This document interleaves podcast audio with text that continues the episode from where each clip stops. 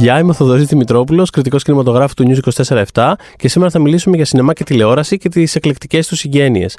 Αφορμή για αυτό είναι το 63ο Φεστιβάλ Κινηματογράφου Θεσσαλονίκης που διεξάγεται 3 με 13 Νοεμβρίου, το οποίο πέρα από τις πολυαναμενόμενε πρεμιέρες, τους καλεσμένους, ε, τις παράλληλες δράσεις, τα αφιερώματα, ε, ξεκινά και κάτι καινούριο. Φέτος λοιπόν η αγορά του 63ου Φεστιβάλ Κινηματογράφου Θεσσαλονίκης ε, πρωτοπορεί και λανσάρει ε, τη νέα ενότητα Agora Series ε, για σειρές και αφιερώνει μια ολόκληρη ημέρα την 5η 10 Νοεμβρίου στη μικρή οθόνη της εγχώριας και διεθνούς σκηνής. Ε, μέσα από αυτή την ενότητα Agora Series, το φεστιβάλ τολμά να θέσει τα ερωτήματα γύρω από τη σχέση σινεμά-τηλεόραση με έναν σύγχρονο όμως τρόπο, αναζητώντας τις εκλεκτικές συγγένειες των δύο μέσων. Στο φεστιβάλ φέτος θα παρακολουθήσουμε πάνελ και masterclass γύρω από την ε, νέα τηλεοπτική πραγματικότητα και πάντα με το βλέμμα στραμμένο και στο σινεμά, φυσικά. Καθώς λοιπόν περιμένουμε όλα αυτά, ξεκινάμε μια πρώτη συζήτηση έχοντας μαζί μας τον ιδανικό άνθρωπο για κάτι τέτοιο. Ε, το σκηνοθέτη Λευτέρη Χαρίτο, βραβευμένο με ήρηση για τον ντοκιμαντέρ Dolphin Man, ε, σκηνοθέτη της σειράς Φαινόμενο Άγριε Μέλισσε και νέο πρόεδρο της Ελληνικής Ακαδημίας Κινηματογράφου. Ε, είναι ένας άνθρωπος που λέει ιστορίες, είτε το κάνει στο σινεμά, είτε στην τηλεόραση, ακόμα και στα podcast μέσα από μια θαυμάσια σειρά επεισοδίων ε, καραντίνα. Ε, Λευτέρη, ευχαριστούμε που είσαι μαζί μας. Και εγώ. Καλησπέρα. Καλημέρα. Ποιος να ξέρει. Ποιος να ξέρει. Ε, Ακούγοντας όλα αυτά, αυτή η μεταπίδηση ας πούμε, στα μέσα είναι κάτι που σου είχε περάσει εξ αρχής στο μυαλό ή απλώς δοκίμαζες διαφορετικά πράγματα πηγαίνοντας και βρίσκοντά τα στην, στην πορεία; Στα μέσα εννοείς στα podcast, ας πούμε. Με αυτή... ε, Γενικώς, γιατί έχεις κάνει ε, σινεμά. Δηλαδή, είναι, μοιάζει κάθε λίγα χρόνια να δοκιμάζεις και κάτι άλλο. Ναι, ε, είναι αυτό που κάπως σου συμβαίνει και μετά αρχίζει και το παίρνει στα σοβαρά. Δηλαδή δεν υπήρχε στόχος ποτέ να κάνω όλο αυτό το πράγμα, αλλά μάλλον αυτό μου άρεσε. Δεν ξέρω, έχω την αίσθηση ότι αποφεύγω την εμβάθυνση σε ένα μέσο. Προτιμώ να πλατεία. Δεν ξέρω. Όχι, αστείευομαι. Εννοώ ότι ε, μου αρέσει πολύ να, διαφο- να δοκιμάζω διαφορετικά πράγματα γιατί θεωρώ ότι υπάρχει αυτό ένας κοινός άξονα που είναι η έννοια του storytelling. Οπότε όταν λες ιστορίες, είτε τις πεις, ξέρεις, έτσι ή αλλιώς ε, ιστορίες είναι. Αλλά μου αρέσει πάρα πολύ να δοκιμάζω τα μέσα για να δοκιμάζω λίγο και την ανταπόκριση του κόσμου. Έχει άλλο κοινό το podcast, άλλο κοινό η τηλεόραση, άλλο κοινό το σινεμά. Και μου αρέσει αυτό το, το μπλέξιμο. Δηλαδή να απευθύνεσαι και σε πάρα πολύ κόσμο, να απευθύνεσαι και σε λιγότερο κόσμο, να απευθύνεσαι και σε μια καινούργια αγορά. Ναι, μου αρέσει πολύ αυτό να πηγαίνω, ξέρεις, σε τελείως διαφορετικά μονοπάτια. Και ίσως κιόλας και, και όσο αφορά την τηλεόραση, επειδή υπήρξε ένα, ένα καινούριο boom κάπως τα τελευταία χρόνια στην ελληνική τηλεόραση, ότι υπό μία έννοια, εντάξει, φυσικά η ελληνική τηλεόραση υπήρχε, ανέκαθεν δεν είναι ότι την ανακαλύψαμε τώρα, αλλά στο πλαίσιο αυτού του καινούριου κάπως ε, κύματος πάλι ήταν μια, ε, το, ήταν μια καινούρια, ήταν, ήταν ένα σαφές ε, ρίσκο. Πάλι δηλαδή κάπως σαν να μαθαίνουμε κάποια πράγματα mm. λίγο από την αρχή. Mm. Ήταν η στιγμή που μπήκες εσύ. Ναι, έχεις δίκιο. Ήταν όντως ρίσκο. Ε, τώρα πια το ξέρουμε, δηλαδή η ιστορία γράφτηκε, οπότε καταλαβαίνουμε τι έγινε. Τότε ε, υπήρχε η αίσθηση του ρίσκου. Δηλαδή δεν ήταν ότι αυτό που λες καμιά φορά πηγαίνω σε αχαρτογράφητα νερά. Παρ' όλα αυτά εγώ είχα άγνοια κινδύνου ως προς αυτό. Και νομίζω ίσως και γι' αυτό το έκανα, δεν ξέρω.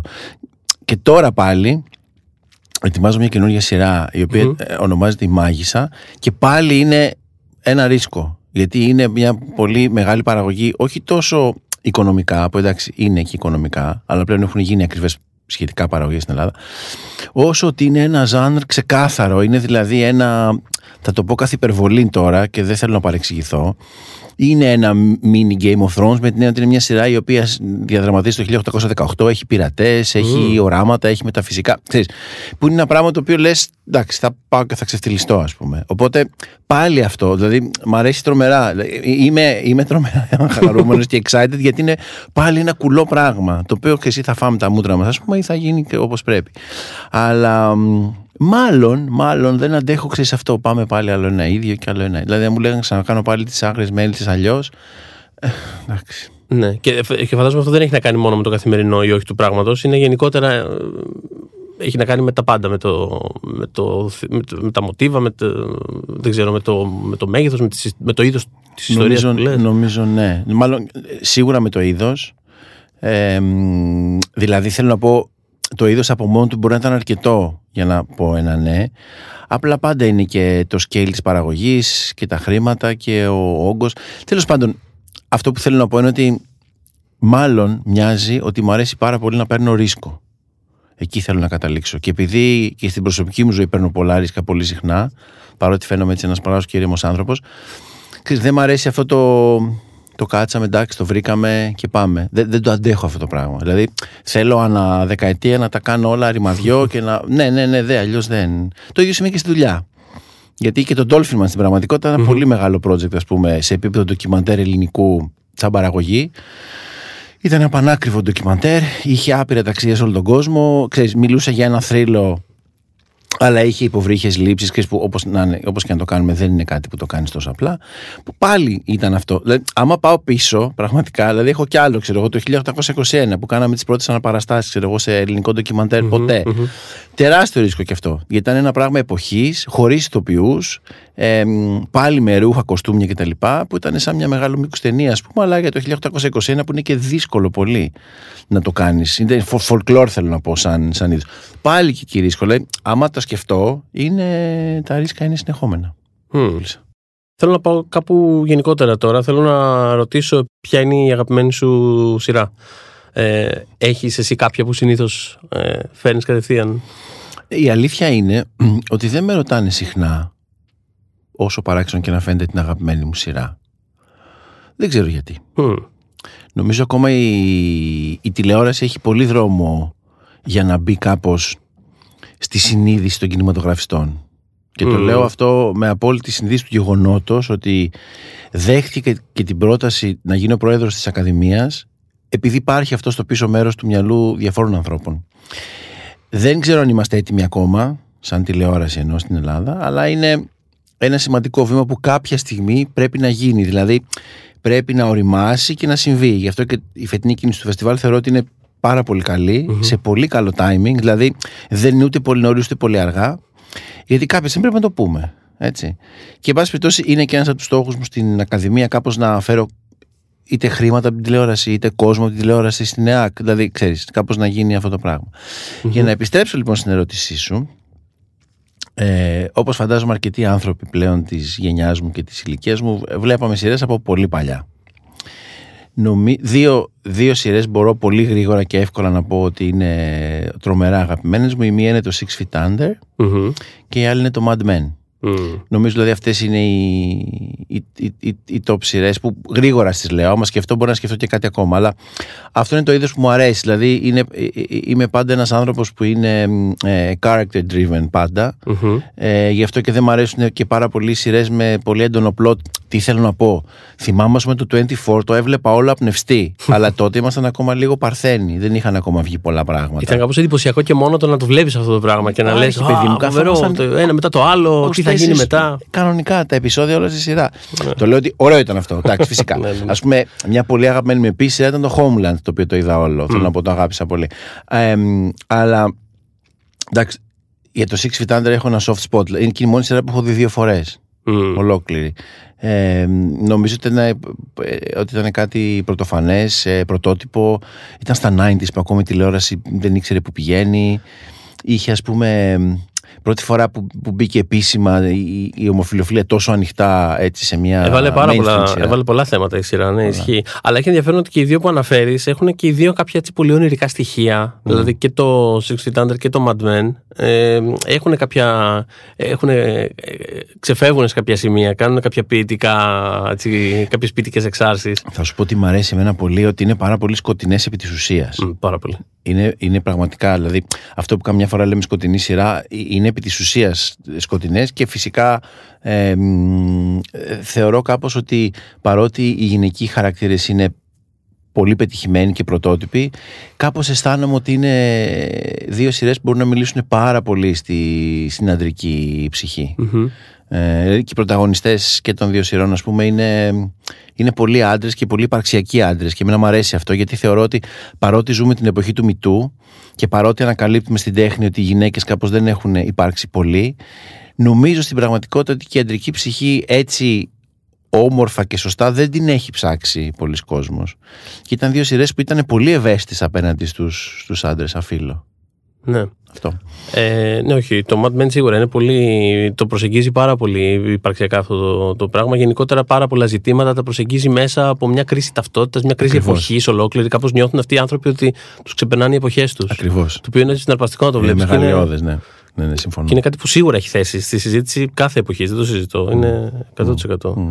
Πιάνω τώρα από κάτι που είπες ότι το Six Feet Under είναι η μόνη σειρά που έχεις δει δεύτερη φορά. Γιατί ένα πράγμα που σκέφτομαι πάρα πολύ συχνά είναι σχετικά με την. Ε, ε ας πούμε, το σινεμά, βλέπεις συνέχεια ξανά και ξανά τις τις, τις σπουδαίες ταινίες, τις συζητάς. Είναι, είναι πολύ πιο συγκεκριμένο αυτό που έχεις να συζητήσεις κατά κάποιο τρόπο. Είναι πολύ πιο focused. Άρα, ίσως είναι πιο εύκολο να, να διονυστεί η συζήτηση γύρω από κάποια ας πούμε, μνημεία του, του, του, του, κινηματογράφου. του κινηματογράφου. Είναι και τέχνη ο κινηματογράφος, δεν το πούμε. Θέλω να πω, η τηλεόραση δεν πιστεύω ότι είναι τέχνη. Α, ε, είναι.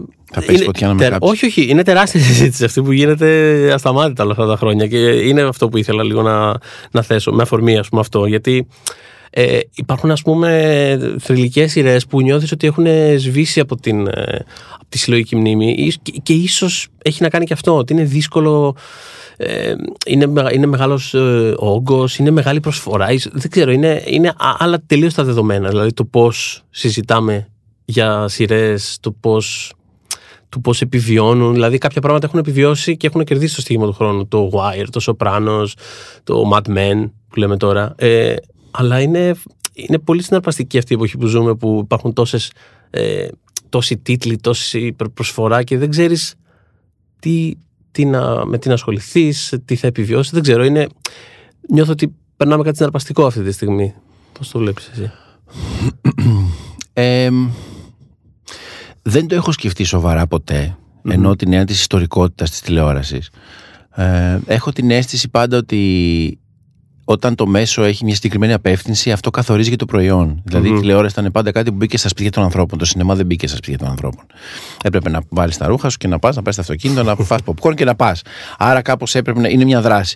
Η τηλεόραση είναι αυτό. Κάθεσαι στον καναπέ, τρώ μακαρονάδα και βλέπεις τηλεόραση. Άρα, θεωρώ ότι πάντα στα μεγάλα τραπέζια των συζητήσεων, και δεν εννοώ τώρα για το Mad Men, έτσι, αλλά της τηλεόρασης με την ευρύτερη έννοια, πάντα τίθεται το θέμα, ναι, αλλά ο άλλος σε 9 η ώρα, ξέρω εγώ, που θα τρώει, θα μπορεί να το δει συζητιέται κάθε φορά. Και τώρα που μπήκα σχετικά πρόσφατα έτσι πιο μέσα στην τηλεόραση, μου συμβαίνει πολλές φορές να μπαίνω σε κουβέντες τέτοιες που καμιά φορά μπορεί να ακούγονται ευτελείς, αλλά δεν είναι καθόλου. Δηλαδή, πολλές σειρές έχουν επιτυχία μόνο και μόνο επειδή μπορεί να τις αφήνεις ανοιχτές και να τις ακούς. Mm.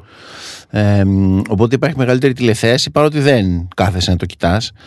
Εγώ δεν μπορώ να μπω σε αυτήν την κουβέντα βέβαια γιατί θεωρώ ότι καλός ή κακός είναι μια τέχνη οπτικής αφήγησης. Και το λέω πολύ συχνά ότι δεν πρέπει να ξεχνάμε ότι οπτικά φυγούμαστε μια ιστορία, ακόμα και στην τηλεόραση, και δεν μπορεί ούτε η φωτογραφία να είναι ευτελής, ούτε τα ντεκόρ, ούτε τίποτα. Έτσι να το πούμε αυτό. Ε, από την άλλη, καλός ή κακός, τώρα το Vertigo, ας πούμε, δεν μπορεί να το βάλεις δίπλα με το Wire. Μην με ρωτήσεις γιατί, αλλά δεν γίνεται. Ναι, σου λέω, ε, όχι ότι, όχι ότι το Wire είναι υποδέστερο, δεν είναι υποδέστερο, αλλά σαν το Vertigo μπορούμε να βρούμε 500 ταινίες όχι σαν το Vertigo, ενώ μπορούμε να μιλήσουμε πολύ εύκολα για 500 κλασικές ταινίες. Ε, σειρές θα, θα πούμε 10. Δηλαδή μετά αρχίζει μια άλλο είδους ιστορικότητας. Δηλαδή η Lucille Ball, ας πούμε. Μπράβο, έχει μια... σκεφτόμουν πριν. Ναι, ακριβώς. Έχει μια ιστορικότητα για άλλους λόγους. Πέρα από την αξία της, έτσι.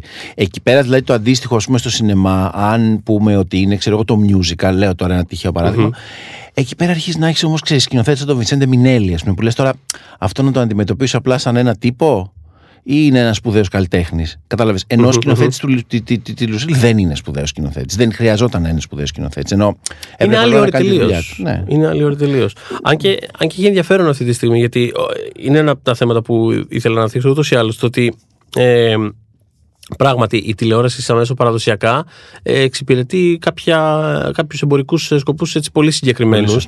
Ε, το οποίο είναι, είναι αδιαφυσβήτητο αυτό με ό,τι και αν εξετάζουμε. Αν συζητάμε για τα αριστουργήματα του BBC, είτε για το Wire, είτε για 50s ε, ξεχασμένες ε, mm-hmm. καθημερινές σειρές της Αμερικάνικης τηλεόρασης αλλά παρόλα αυτά είναι και το άλλο το δεδομένο ότι από ένα σημείο και μετά αν υπάρξει αρκετή ας πούμε ε, εισβολή ταλέντου σε αυτό το μέσο ε, εκ των πραγμάτων αναγκαστικά θα, θα ανέβει. Πώς να το πω θα, θα υπάρξουν κάποιες καλλιτεχνικές ε... Κοίτα να δεις το έχω ξαναπεί με σαφήνεια και το πιστεύω ακόμα και τώρα και δεν νομίζω να σταματήσω να το πιστεύω. Μπήκε και ο David Fincher, έκανε ένα μπιλότο και ο Σκορσέζε, έκανε κάποια στιγμή και ο μια σειρά που δεν την είδαμε ποτέ. Θέλω να πω, έχει γίνει. Και, και μπορούμε να πούμε και για ταλέντα, όχι αμυγός κινηματογραφικά, έτσι, mm-hmm. για ανθρώπους που έχουν κάνει και τα δύο. Έτσι. Ε, το Tour Detective, ας πούμε, θέλω να σου πω, ε, ξαφνικά είδες, όπα, ε, υπάρχει ένα θέμα οτέρ εδώ πέρα. Υπάρχει δηλαδή ένα του σκηνοθέτη. Έτσι. Ε, Παρ' όλα αυτά, η τηλεόραση είναι πάντα τηλεόραση. Δεν ξεφεύγει. Το True Detective δεν είναι σινεμά. Το Game of Thrones δεν είναι σινεμά. Το Breaking Bad δεν είναι σινεμά. Ό,τι και να λέμε. Δηλαδή, ακόμα και η πιο, πώς να το πω, απλή ε, κινηματογραφική ταινία, ας πούμε με κάποια μικρή αναζήτηση καλλιτεχνική, είτε είναι στην Αμερική είτε στην Ευρώπη, έχει έναν άλλο αέρα, διαχειρίζεται διαφορετικά την αφήγηση, έχει άλλο χρόνο. Η εικόνα είναι τρομερό ζητούμενο. Έτσι. Η τηλεόραση, καλός ή κακός, πρέπει να σε καθυλώσει στο σπίτι σου να τη δεις. Και τώρα πια και στο κινητό σου, ούτε καν στο σπίτι σου. Δηλαδή, υπάρχει κόσμος, ας πούμε, που βλέπει το House of Dragons στο κινητό του. Mm-hmm. Και λέω στο παιδί μου, του λέω: Βρε αγόρι μου, κρίμα είναι. Οι άνθρωποι έχουν ξοδέψει σε λεφτά. Α πούμε, μην το βλέπεις στο κινητό σου, παιδί μου, να το δούμε στην μεγάλη οθόνη που την έχουμε. Κατάλαβες. Δεν θα γίνει όμως ποτέ σινεμά και υπάρχει ένα μπέρδεμα. Καμιά φορά νομίζουμε το production value και η σωστή φωτογραφία mm. κτλ. ότι είναι κινηματογράφος. Δεν είναι κινηματογράφος. Το 8,5 του Φελίνη είναι κινηματογράφος. Και να σου πω και πρόσφατα, το Nomadland, Nomadland είναι κινηματογράφος. Ε, δεν είναι κινηματογράφος το, το House of Dragon, ό,τι και να πούμε. Έχει και δεν το λέω σαν ζάντρ. Ναι. Όχι, έχει πολύ ενδιαφέρον αυτό που λες και θυμάμαι κιόλας ε, στα, στα Zeros κιόλας που είχε γίνει αυτή η έκρηξη η χρυσή εποχή της τηλεόρασης. Έπαιζε πάρα πολύ αυτό η συζήτηση. Το τηλεόραση εναντίον σινεμά ή ξέρω εγώ η τηλεόραση τώρα είναι καλύτερα το σινεμά. Παίζαν τέτοιες συζητήσεις τις οποίες πάντα μου φαινόταν πάντα κάπως άτοπες ή ξέρω εγώ λέγανε ότι το Σοπράνο είναι σαν να διαβάζεις μια σπουδαία νουβέλα. Και θυμάμαι το ότι. Κοίταξε, το Σοπράνο, το Σοπράνο είναι μια πολύ καλή σειρά. Το οποίο από μόνο του δεν είναι ούτε θετικό σε σχέση με τα άλλα, ούτε αρνητικό, ούτε συγκριτικό, ούτε τίποτα. Είναι είναι το μέσο του και κάνει εξαιρετικά αυτό που είναι το μέσο. Βλέπω αυτή την περίοδο, ας πούμε, ε, το Κολούμπο, 70s, Peter Falk, ε, το οποίο είναι, είναι ένα σπουδαίο πράγμα ε, με καθαρά τηλεοπτικούς όρους. Είναι, είναι η φόρμουλα που εφαρμόζεται εβδομάδα μετά τη εβδομάδα και είναι mm. καθηλωτικό να το βλέπεις κάθε φορά. Δεν πήγα να το δω σινεμά αυτό. Δηλαδή, ξέρεις, είναι, είναι ένα πράγμα που είναι φτιαγμένο για να ξυπνήσει Κυριακή πρωί ή Πέμπτη βράδυ, όποτε θέλει ο καθένας, και να πεις τώρα είναι το safe space μου, ε, το safe space μου κάπως, ένα ότι τώρα θα κάτσω και θα δω αυτή αυτές τις ιστορίες που μου αρέσουν τόσο πολύ ας πούμε. Είναι σπουδαίο αυτό που λες και θεωρώ ότι είναι ακριβώς έτσι και νομίζω ότι σιγά σιγά το βρίσκουμε. Νομίζω θα βρεθείς δηλαδή. Και όλη αυτή η ανάγκη νομίζω ότι η τηλεόραση κάποια στιγμή προκειμένου να ενηλικιωθεί έπρεπε να προσεγγίσει τον κινηματογράφο γιατί εν πάση περιπτώσει κοινή γλώσσα είναι έτσι, δεν είναι κάτι Αλλά ακόμα και αυτό που είπες με την έννοια της νουβέλας, της λογοτεχνίας κτλ. Νομίζω είναι απλά μια προσπάθεια να δοθεί αξία σε κάτι το οποίο δεν του λείπει Δεν του λείπει αξία. Δηλαδή τώρα μην αστειευόμαστε. Τηλεόραση βλέπουμε έτσι. Πραγματικά όλα αυτά τα χρόνια, ό,τι και να λέμε εμείς που είμαστε και κινηματογραφιστές και αγαπάμε τον κινηματογράφο, τηλεόραση βλέπει περισσότερος κόσμος δεν βλέπει κινηματογράφο. Έτσι, παγκοσμίως. Οπότε, ναι. Και ε, ευτυχώς έπρεπε να γίνει αυτή η έκρηξη γιατί είναι κρίμα. Και θα πω και μια πολύ προσωπική εμπειρία αυτό που έζησα με τις άγριες μέλισσες, το να μπαίνεις κάθε βράδυ στα σπίτια των ανθρώπων, ειδικά στην περίοδο του, του κορονοϊού, αλλά και πριν και μετά που ξεκινήσαμε, και να νιώθεις αυτή τη σύνδεση και αυτή τη βαθιά ευγνωμοσύνη του κόσμου δεν υπάρχει σε κανένα σινεμά Θοδωρή. Δεν το έχω ξαναζήσει αυτό το πράγμα. Που σου λέω που έκανα και μια ταινία που αγαπήθηκε. Δεν έχει καμία σχέση. Δηλαδή αυτό το πράγμα το ότι μπορείς να μιλάς ταυτόχρονα σε ένα παιδί ξέρω εγώ 15 χρονών σε μια κυρία 80 σε έναν καθηγητή πανεπιστημίου 45 αυτό είναι τεράστια ιστορία. Και το καταλαβαίνω τώρα παρότι μπορεί να ακουστεί λίγο τετριμένο με την έννοια ότι φυσικά μπαίνει αυτό που λένε τηλεόραση μπαίνει στα σπίτια των ανθρώπων, είναι ε, επειδή το έζησα την καλή πλευρά. Έτσι, δηλαδή την πλευρά της επιτυχίας. Μπορώ να πω ότι ε, πέρα από τη δύναμη υπάρχει ένα, μια συναισθηματική, ας το πούμε, ικανοποίηση, η οποία τρεις χιλιάδες ταινίες να μου δώσεις, δεν, δεν υπάρχει αυτό το πράγμα. Σε καμία σκοτεινή αίθουσα. Όχι, το λέω πολύ ειλικρινά. Αυτό δηλαδή το να βγαίνεις στον δρόμο και να σε σταματάνε οι άνθρωποι και να σου πούνε σε ευχαριστούμε πάρα πολύ, είναι τεράστιο, ό,τι και να λέμε. Γιατί θέσατε και πολλά ζητήματα κιόλας μέσα από, το, μέσα από αυτές τις ε, ιστορίες τα οποία ε, δεν ξέρω, είναι, είναι και αυτό από μόνο του μια είναι και αυτό από μόνο μια τέχνη κάπως το να Μα και αυτή είναι και η αξία της τηλεόρασης. Επειδή σου δίνεται το βήμα και σου λέει κάποιος: Κοίτα, κάθε βράδυ θα σε παίζω στι 10 η ώρα και μπορείς να κάνεις. Είναι τάμπουλα ράζα. Γράψει ό,τι θέλεις να μιλήσεις στον κόσμο. Mm.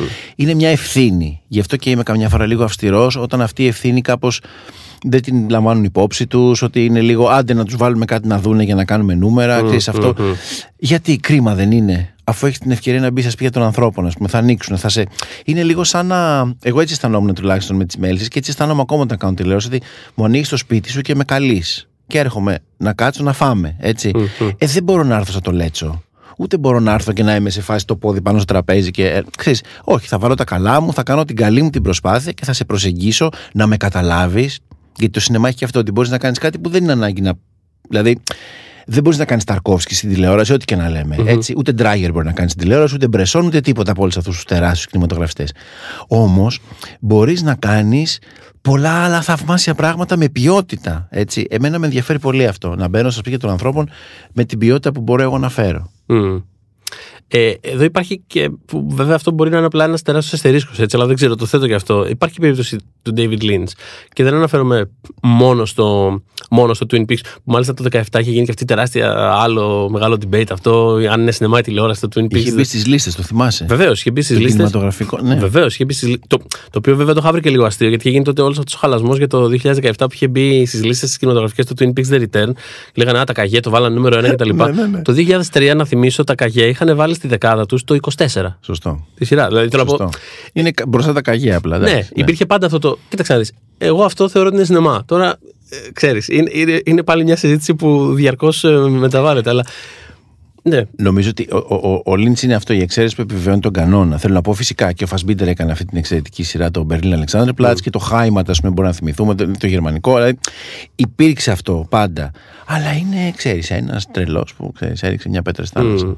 Και, και μάλιστα έχει ενδιαφέρον γιατί κάπως ε, πέρα από αυτό το ένα παράδειγμα, εκπροσωπεί γενικότερα αυτή την, ε, αυτό, πώς να το πω, ένα, μια fluid κατάσταση ίσως ανάμεσα στα μέσα που μπορεί να υπάρχει καμιά φορά ο, ο Lynch, γιατί ας πούμε να θυμίσω ότι και το, και το Mulholland Drive, το οποίο θεωρείται από τις σπουδαιότερες ταινίες του 21ου αιώνα, αν όχι ever, ε, ναι. είχε ξεκινήσει ως ένας αποτυχημένος τηλεοπτικός πιλότος. Το οποίο μετά προσθέθηκαν κάποιες σκηνές στο τέλος. Δηλαδή, είναι, δηλαδή, αν το έκανε κάποιος άλλος ε, και το βλέπαμε από άλλους όρους, θα έμοιαζε με μια ξεπέτρα. Δηλαδή, τύπου ότι έβαλε μερικές σκηνές εκεί στο τέλος για να μην πάει χαμένο. Mm και απλά έχει φτιάξει την κορυφαία ταινία της δεκαετίας, ίσως. Ε, είναι μια πολύ. Βέβαια, είναι αυτό, είναι μια περίπτωση από μόνος του κάπως. Αυτό είναι ωραίο γιατί νομίζω ότι είναι ένας άνθρωπος ο οποίος τόλμησε να παίξει. Και με mm. τι συμβάσεις και με, κατάλαβες, και με mm. τα όρια. Ακόμα και το Mulholland Drive, το ίδιο μέσα στην ιστορία που έχει όλη αυτή την ιστορία με το σκηνοθέτη και τη σκηνή με το casting, παίζει ακριβώς πάνω σε αυτό. Α πούμε, και το player θα μπορούσε να είναι μια, mm. ένα τηλεοπτικό προϊόν. Δηλαδή, κατάλαβες, υπάρχουν πολλές ταινίες που θα μπορούσες να τις δεις σαν σειρές και σαν παιχνίδι. Ε, ναι, δυστυχώς ε, η έννοια της τηλεθέσης και η εμπορικότητα που έθεσες και πριν ε, είναι ένας ε, απαράβατος κανόνας. Δηλαδή, mm. ο David Lynch τώρα είναι πραγματικά μια μοναδική περίπτωση και να σου πω και την αλήθεια, δεν νομίζω ότι του ξανέδινε κανένας αυτή τη στιγμή λεφτά να κάνει τηλεόραση. Όχι, ισχύει. Ήταν αυτό το πράγμα το. Ήμασταν τυχεροί που ήμασταν εκεί όταν συνέβη. Ακριβώς. Δηλαδή, κάπως έτυχε στην περίοδο που όλοι, επειδή κανένας δεν ήξερε τι σημαίνει επιτυχία στην τηλεόραση, ας πούμε, αυτή τη στιγμή, Όλοι δίνανε λεφτά σε όποιο σκηνοθέτη βρισκό. Ανέφερες και το Woody Allen, ξέρω εγώ, που έκανε ναι. αυτή τη σειρά στο Amazon, που δεν ήταν σειρά στην πραγματικότητα. Ο άνθρωπος ήταν μια ταινία, ήταν που την έκοψε στα 6 και δεν ήξερε πώς να κάνει σειρά. Όλοι προσπαθούσαν να κάνουν κάτι με σκηνοθέτες για να, κάνουν, να δώσουν πρεστίζα στις σειρές τους. Mm. Και δώσαν ένα τζουβάλι λεφτά στον David Lynch για να κάνει αυτό το πράγμα. Το οποίο το βλέπανε, δεν ξέρω, 100.000 άνθρωποι κάθε εβδομάδα. Είναι. Φυσικά. Μα είναι τρομερό. Είναι τρομε... Δηλαδή αυτό, ε, ακριβώς αυτό που λες ότι δεν δε θα γινόταν αυτό. Δεν, δεν έχει καμία εμπορική ανταπόκριση. Αλλά Εντάξει, να το πω αυτό χωρίς να θέλω να ανοίξω καμιά κουβέντα. Ε, υπάρχει νομίζω ένα τεράστιο debate πλέον στο εάν το καλλιτεχνικό προϊόν θα συνεχίσει να υφίσταται και αν mm. κάποιος θέλει να το πληρώνει. Mm. Γι' αυτό και θεωρώ ότι η τηλεόραση βάζει μια έννοια εμπορικότητας. Ε, πιστεύω στην απόλυτη μετριότητα του Netflix. Νομίζω δηλαδή ότι η τηλεόραση δυστυχώς οδεύει σε μια. η εμπορική της πλευρά είναι κάτι πολύ μέτριο, το οποίο εντάξει, δεν έχω αλλά να σου πω την αλήθεια, ε, πάντα προτιμώ μία μέτρια ταινία ένα μεσημέρι ε, romantic comedy από οποιαδήποτε μέτρια σειρά. Δηλαδή, ξέρεις, θέλω τον George Clooney και τη Michelle Pfeiffer να ερωτεύονται και δεν θέλω να δω, ξέρεις, μια μέτρια σειρά 10 επεισοδίων που χριστέ μου το Netflix ναι. έχει άπειρες τέτοιες. Και αυτό που με ενοχλεί ακόμη περισσότερο είναι αυτή η κοινή αισθητική. Και λίγο Περάσαμε λίγο και την περίοδο, μα πότε θα μπει η Ελλάδα στο Netflix, ας πούμε, που μοιάζει ότι κάπως θα γίνει. Να σου πω την αλήθεια, δεν με νοιάζει κιόλας. Ενώ καταλαβαίνω ότι, είναι, ότι ξέρεις, είναι μια προσω... πρέπει να φύγουμε να βγούμε στο εξωτερικό, δεν το συζητώ αλλά δεν είναι ανάγκη να πας στο Netflix. Δηλαδή υπάρχουν πολλές άλλες ας πούμε πλατφόρμες. OK. Okay. Ναι. έχει πάρα πολλά σκουπίδια πούμε, σαν πλατφόρμα. Και καλά κάνει, λογικό είναι έτσι. Σούπερ μάρκετ είναι, δεν θα έχει και σκουπίδια. Εννοείται, δεν θα είναι όλα Αλλά πιο πολύ, πιο πολύ με ενοχλεί αυτό. Αυτή η κοινή αισθητική μεταξύ διαφόρων χωρών. Δηλαδή, βλέπεις μια σειρά την Πολωνία, από την Ισπανία, από την Αμερική κτλ. Και έχουν έτσι ένα κοινό, λίγο ένα κοινό μέτριο πράγμα. όχι, δεν, δεν ξέρεις. Προτιμώ τον David Lynch. Προφανώς. Θα πούμε, ναι. Ε, ήθελα να ρωτήσω και κάτι ε, πρακτικό, μιας που συζητάμε λίγο και, το, και τις μέλισσες και κάπως τη σύνδεση ανάμεσα στα διάφορα διαφορετικά ας πούμε, τέτοια μέσα. Ε, κάτι καθαρά πρακτικό είναι το, το τι σου έμαθε και τι σου έδωσε ας πούμε, η εμπειρία του καθημερινού. Γιατί ακόμα και στο πλαίσιο της τηλεόρασης είναι άλλη πίστα το καθημερινό προφανώς. Είναι, ε, είναι κάτι που ακόμα και με τους όρους τους σημερινούς που δεν υπάρχει πια το ταμπού που υπήρχε παλιότερα σε σχέση με την τηλεόραση. Γιατί όπως είπες, ναι, θα πάει ο Φίντζερ και ο Σκορσέζε, ο Λίντ και θα κάνουν τηλεόραση. Δεν είναι πια θέμα. Αλλά εντάξει, το καθημερινό είναι άλλη πίστα, είναι άλλο πράγμα πια. Δηλαδή, ε, εσένα τι σου έδωσε, τι σου μάθε που δεν θα το έπαιρνες από αλλού και. Ε, τι, τι, ναι, δεν ξέρω, τι παραπάνω πήρες από αυτό το πράγμα, σαν. και σαν τεχνίτης, πώς να το πω, δηλαδή, σαν καλλιτέχνης γενικότερα. Κοίτα, κατάλαβα πολύ καλύτερα τη σύνδεση του χρόνου με το παραγόμενο προϊόν. Δεν θα πω με την ποιότητα, γιατί η ποιότητα είναι ένα ζητούμενο πολύ αόριστο. Δηλαδή, κατάλαβα τι μπορείς να πετύχεις σε 20 λεπτά. Κατάλαβα επίσης ότι υπάρχουν πάρα πολλοί μύθοι γύρω από το πώς χρησιμοποιείς το χρόνο σου. Δηλαδή, οι πρόβες με τους ηθοποιούς, ε, οι πολλές λήψεις, ότι εντάξει όταν δεν έχεις χρόνο δεν μπορείς να κάνεις κάτι που να είναι ωραίο. Όλα αυτά λίγο καταρρίφθηκαν, όχι με την έννοια ότι μέλησες να κάνεις τούργημα, αλλά με την έννοια ότι επιτέχθηκε μία, ας το πω, ε, μεσαίου βεληνικούς ποιότητα ε, με έναν τρόπο πολύ γρήγορο αλλά που κάπως το ζητούμενο δεν βεβηλώθηκε Δηλαδή και ήταν και πολύ συνειδητό. Ήθελα να σου πω την αλήθεια να το δοκιμάσω, να μπορώ να λέω τώρα σε σένα ναι, ότι ξέρεις είναι μύθος αυτό το πράγμα. Γιατί εγώ το κατάφερα. Δηλαδή, τι είναι μύθος, ότι έχεις 20 λεπτά και πρέπει να κάνεις μια σκηνή. Υπήρξαν σκηνές της μέλισσε των 20 λεπτών και της μίας λήψης. Καλά, το 80% ήταν έτσι. Που αποθεώθηκαν και είχαν τρομερή απήχηση. Δηλαδή, κάπως αυτό το ότι ξέρεις μια μεγάλου μήκους ταινία θέλει, ξέρω εγώ, 8 εβδομάδες, 9 εβδομάδες και να κάνεις και λίπ. Ναι, φυσικά. Ενδεχομένως οι ταινίες του Kubrick να είναι έτσι, αλλά δεν σημαίνει ότι όλος ο κινηματογράφος πρέπει να είναι έτσι και ό,τι και να κάνεις το χρειάζεται. Ε, ο Κλιντ που, που κάνει μια λήψη είναι χαζός, έτσι, που πλέον το γνωρίζουμε. Αυτό δεν το γνωρίζαμε παλιά. Κάποια στιγμή βγήκε και μας το είπανε, αλλά πρέπει να έχουν υπάρξει πολλοί σκηνοθέτες. Δηλαδή, θα ήμουν πολύ περίεργος να δω, ξέρω εγώ, Φριτς Λανγκ πόσες λήψεις έκανε. Θα ήμουν πολύ περίεργος να δω Τζον Φόρντ, ας πούμε, πόσες λήψεις. Κατάλαβες τι λέω. Ναι, βέβαια. Γιατί όταν δώσεις πολύ μεγάλη βαρύτητα στο casting, που θεωρώ ότι είναι ένα τεράστιο ποσοστό της επιτυχίας mm. ενός σκηνοθέτη. Δηλαδή, η σκηνοθεσία είναι ένα, σε ένα μεγάλο ποσοστό το casting που θα κάνεις. Ε, ξέρεις, μπορεί να γίνουν θαύματα και τελικά ένα κοντινό και ένα κοντινό είναι. Δηλαδή και ο Μπέργκμαν δύο κοντινά έκανε στην τελική. Δεν είναι ότι έκανε τίποτα κουλό. Ξέρεις, δεν είναι ότι κάναμε ξέρω, το Mission Impossible 5 που εκεί πέρα έχεις ένα πράγμα που πρέπει να το φτιάξεις κάπως και να δημιουργήσεις και στο πώς. Όλα αυτά έχεις ανθρώπους σε δωμάτια που μιλάνε. Mm. Δηλαδή, όλος ο Μπέργκμαν είναι άνθρωποι σε όλος ο Woody Allen. δεν σημαίνει ότι χρειάζεται να κάνεις άπειρες λήψεις και να το σκεφτώ και να μπω στο ρόλο. Ξέρεις, είμαι, σε όλα αυτά έχω πλέον, τα έχω καταρρύψει όλα. Ούτε στο ρόλο ανάγκη να μπεις, ούτε τίποτα. Ένα καλό κείμενο να έχεις, καλούς ηθοποιούς. Mm και ένα επιτελείο συνεργατών που μπορούν να πετύχουν κάτι και μπορείς να καταφέρεις θαύματα. Όχι ότι θα το ξαναέκανα σε επίπεδο καθημερινού. Απλά επειδή με ρώτησες τι έμαθα. Σίγουρα ένα πράγμα είναι αυτό. Σίγουρα έμαθα πώς να διαχειρίζομαι. Ε, ε, ξέρεις, η σκηνοθεσία πολλές φορές είναι η διαχείριση κόσμου. Mm. Δηλαδή, αυτό που λέμε ότι κάνεις ο σκηνοθέτης, Α, πρέπει να βρει τα πλάνα, έχεις τόσο λίγο χρόνο. Ο Ντέβιτ Φίντσερ το έχει πει καταπληκτικά. Λέει, Τι είναι η σκηνοθεσία; Ρωτήσε τον Φίντσερ κάποια στιγμή, είναι διάσημη η ατάκα. Και είπε, Είναι, λέει, να έχεις μια σκηνή, να έχεις υπολογίσει να κάνεις 15 πλάνα, αλλά να χάνεις το φως και να πρέπει να κάνεις μόνο δύο. Ποια δύο επιλέγεις; Αυτό είναι η σκηνοθεσία πραγματικά. Δηλαδή, το έχει πει ο Φίντσερ και είναι τόσο ακριβές. Ή το είχε πει και ο Μπίλι Wilder, του λέει, It's all about problems. Mm-hmm. Αυτό είναι η σκηνοθεσία. Είναι άπειρα προβλήματα τα οποία τίθενται σε έναν άνθρωπο και πρέπει να τα απαντήσει σύντομα γιατί τα λεφτά τρέχουν. Αυτό, η σκηνοθεσία δεν είναι κάμια τέχνη τρελή που πάει το χρόνο το σκηνοθέτη και οραματίζεται και το σκέφτεται. Και... Όχι. Πολλές φορές είναι problem solving, ας πούμε. Και πολλές ταινίες έχουν προκύψει από πολλά τυχαία γεγονότα που λες εσύ και και το βλέπεις, Όπω τι αριστούργημα. Και σου λέει, Ναι, αλλά ξέρεις εκείνη την ημέρα δεν είχαμε αυτό και αυτό. Και καταλαβαίνεις. Είναι, είναι πολύ έτσι η σκηνοθεσία. Οπότε για να γυρίσω στο ερώτημά σου, οι άγριες μέλισσες, χωρίς να έχουν καμία σχέση με όλα αυτά που συζητάω φυσικά και με το σινεμά, μου έμαθαν πώς ουσιαστικά να λύνω ένα πρόβλημα και να ξέρω αυτό σε τι αντιστοιχεί στην οθόνη. Δηλαδή, τι θα δεις εσύ; Ότι αν αυτή τη στιγμή λύσω αυτό το πρόβλημα, εσύ θα το δεις ή δεν θα το δεις. Οπότε είναι ή δεν είναι πρόβλημα. Μπορεί δηλαδή να μην χρειάζεται να το λύσω καν. Γιατί δεν κάνει διαφορά. Καταλαβες. Υπάρχουν όμως προβλήματα που μπορεί να πρέπει να τα λύσω γιατί θα κάνουν διαφορά στο τελικό προϊόν. Αυτό mm. το μάθανε πολύ. Ναι. Έλεγε ο Σόντερμπεργκ κάτι παρεμφερές που επίσης είναι μια περίπτωση σκηνοθέτη ο οποίος ε, έχει κάνει και σινεμά και τηλεόραση πάρα πολύ κιόλας.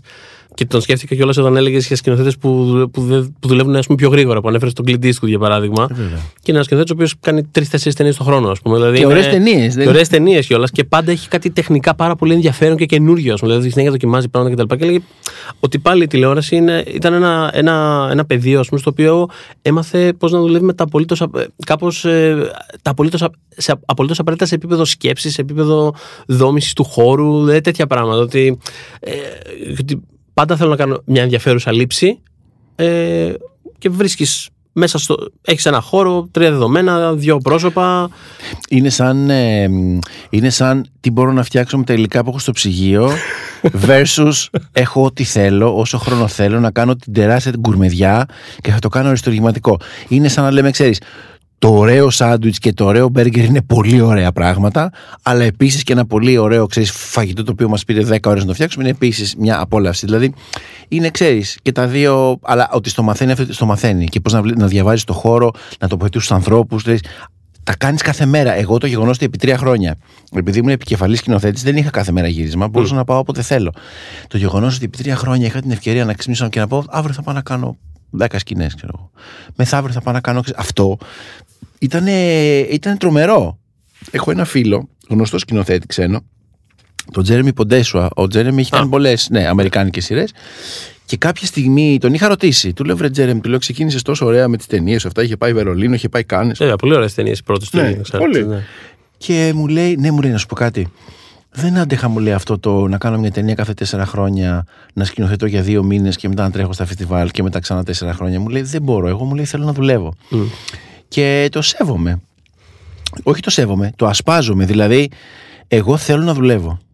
Θέλω να μπορώ κάθε μέρα να σκηνοθετώ. Για μια περίοδο, δεν λέω συνέχεια, αλλά είναι μεγάλη πολυτέλεια να έχεις ένα γκαμβά, να σου δίνουν λεφτά, να σου δίνουν κόσμο και να πηγαίνεις εκεί και να λες: πάω να κάνω τη δουλειά μου. Ξέρεις, αυτό με το σινεμά δηλαδή είναι λίγο ένα πρόβλημα σε εισαγωγικά φυσικά το πρόβλημα, ότι στη δικιά μου ας πούμε ψυχοσύνθεση δεν ταιριάζει τόσο πολύ. Εάν έκανα μόνο ταινίες εννοώ έτσι. Mm.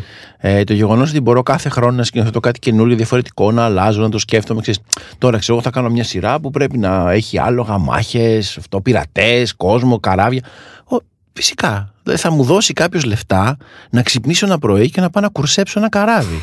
Μα μου κάνεις πλάκα τώρα. Δηλαδή, ποιος άλλος κάνει αυτό το πράγμα; Κατάλαβες. Είναι υπέροχο αυτό να μπορείς να το κάνεις. Ε, τέλεια. Νομίζω με αυτή την νότα είναι μια πολύ ωραία, ένα πολύ ωραίο σημείο να κλείσουμε αυτή τη συζήτηση. Σε ευχαριστώ πολύ, Θοδωρή. Ε, ευχαριστούμε πολύ το Λευτέρη Χαρίτο που ήταν μαζί μας για αυτή την κουβέντα, με αφορμή το Agora Series ε, που λαντσάρει η αγορά του 63ου Φεστιβάλ Θεσσαλονίκης. Ε, περισσότερα θα ακούσουμε στη διάρκεια του φεστιβάλ και στην αφιερωμένη TV Day της 10η ε, Νοεμβρίου. Εγώ ήμουν ο Θοδωρής Δημητρόπουλος και για περισσότερη κάλυψη από το Φεστιβάλ Θεσσαλονίκης συντονίζεστε καθημερινά στο News 24 από 3 έω 13 Νοεμβρίου.